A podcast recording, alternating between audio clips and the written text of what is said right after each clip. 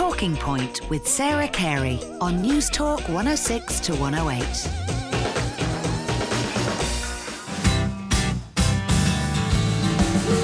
Oliver Sears was born in London to parents Monica and Ronald Sears, and he was the youngest of their three boys. His parents were both Polish Jews, and their family's survival of the Holocaust left its mark on Oliver and his brothers. Oliver began a distinguished career when he opened an art gallery in Kinsale in the 1980s. He moved to Dublin in 2000, where he flourished as an art dealer, culminating in the opening of a new gallery on Molesworth Street, just up from the Dáil, which hosts several of Ireland's most important contemporary artists. Next week, a very special exhibition by the Belfast painter Colin Davidson called Jerusalem opens there, and I'll tell you more about that afterwards. Oliver's married to Catherine Punch, and they live in Dublin. And these are Oliver Sears' musical heirlooms.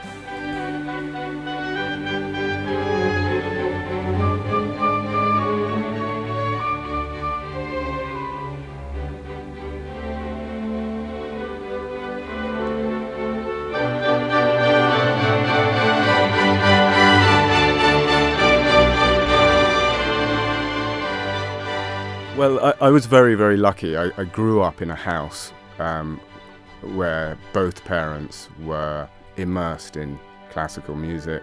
There was one particular recording um, in the house of Emil Gilels playing um, number four.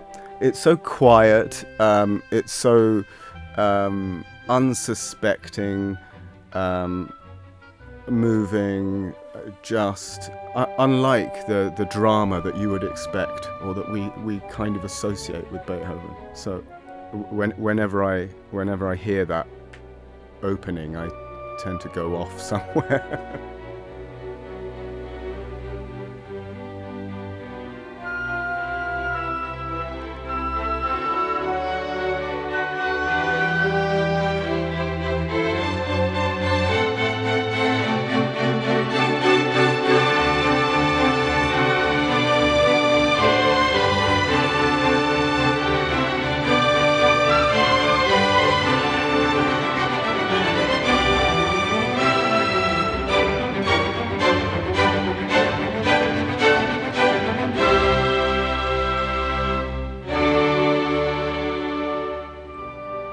I was born in London in 1968. Um, my uh, parents are Jewish, Polish Jews. Um, my father was actually born in London, but his uh, father was born in Poland, and his mother was born in London, but of Russian Polish extract. And my mother has a completely different story. Um, she was born in uh, Łódź, an in- industrial town west of Warsaw, southwest of Warsaw, um, in February 1939. It was a very, very bad time to be born there, uh, Jewish. And she uh, had an extraordinary childhood. Uh, they, they came from a very rich family her father had a stocking factory which he had inherited, and they they they were they were very very wealthy, and uh, at, so aged 32, um, he is uh, arrested by ostensibly Polish police, but uh, accompanied by the Gestapo, and uh, and disappears, and no one knows what happens to him. What's interesting is that uh, given the circumstances of the war and what happened to Jews, the fact that he disappeared was the first stroke of luck. Her mother picked up her infant daughter, my mother, because there was a rumour that he had been taken to Warsaw. And so she takes what belongings she can carry and heads uh, with my mother to Warsaw in search of her husband. Most of the Jews who remained in, in Łódź were uh, rounded up and put in the Łódź ghetto. The survivors of the Łódź ghetto literally number, I think, under 10, under 10 people. So they would have been murdered. We are talking about degrees of perversion But that was the first stroke of luck.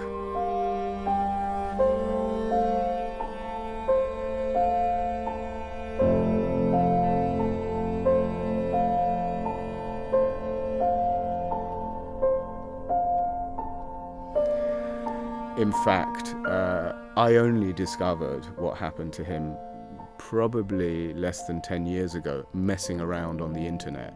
Nobody, nobody in the family knew. I found out because Yad Vashem, which is the um, Holocaust Museum in Jerusalem, has a database that you can search for lost loved ones. So I put in Pavel Rosenfeld, and up come two testimonies. One by his wife, my grandmother, just outlining who he was, uh, where he lived. But the second testimony, which was much more interesting, was by my great aunt, my grandmother's sister, who outlines that he was taken to a particular place and that he died that year, so 1939 so I put that particular place into Google, the Google machine, and that particular pe- place is, was a notorious police headquarters stroke detention camp. And I put in the date. He was arrested on the 10th of November. And there is a, an episode described uh, by a witness of uh, 30 Jews being arrested on this date and taken to this place. Um, something like 14 were released the following day. The balance were taken to um, woods where they were murdered.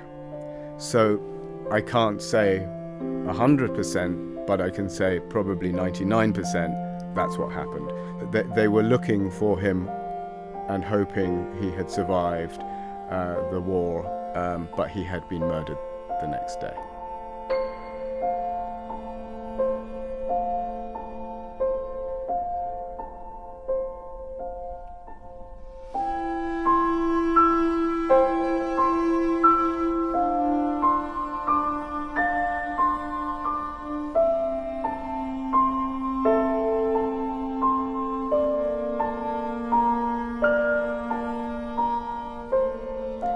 So my mother essentially spent um, the war years on the run, and uh, in some cases she ended up. Uh, on, on one occasion, she ended up in the Warsaw Ghetto.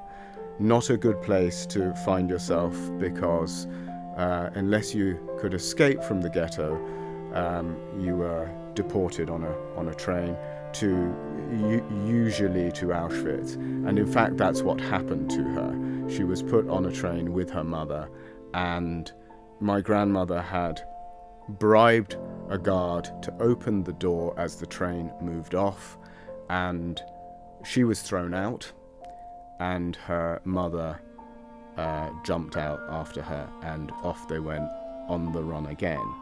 They made it back to uh, their apartment in Łódź and being back in Poland after, just after the war, being back at, at, their home uh, was a very dangerous time still because unbelievably with the with the Nazis vanquished the Poles kept on murdering Jews.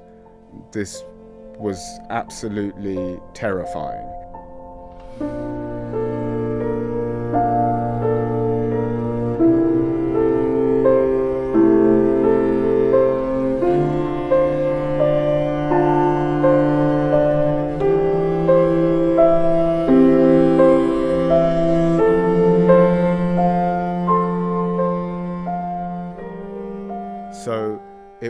that the best thing to do was to try and get exit papers, which were arranged, and in fact, they had an onward ticket to South America.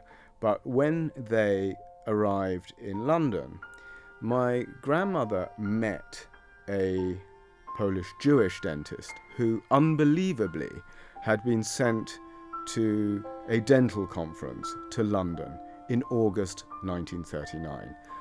This poor man never saw another family member again, not one. He, uh, he left a, uh, a pregnant wife, uh, I think five brothers and a sister. So you can imagine uh, they had an awful lot in common and they got married um, in 1948. And uh, their, perhaps their sole purpose in life was to raise my mother.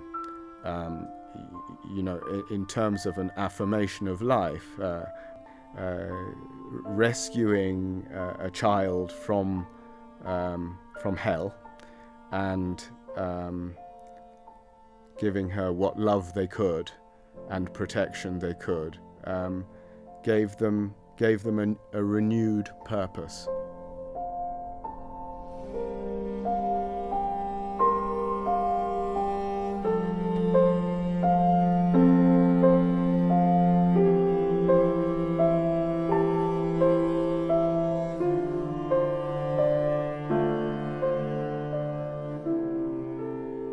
But my mother, um, in, in during one stage of the war, had to spend for, for a, a, about three or four months, had to spend the daylight hours hiding under a table.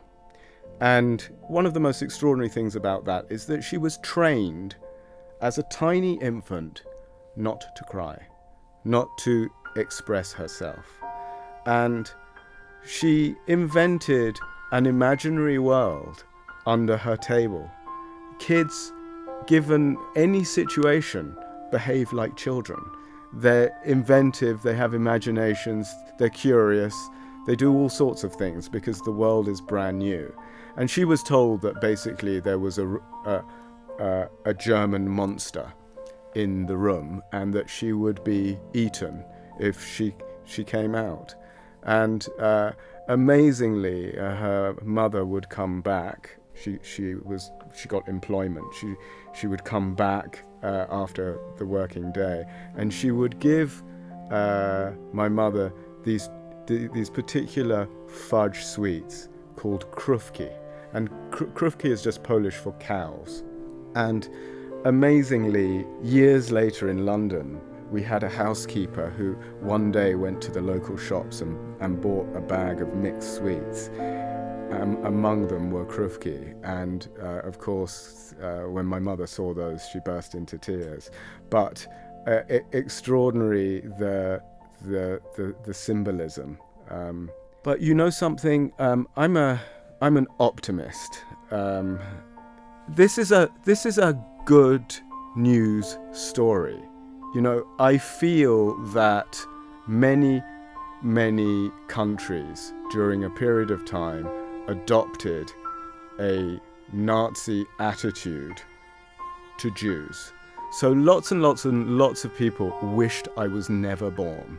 So there is a sense, there is a very primeval sense I, I bear of triumphalism. The thousand year Reich where is it? I'm here.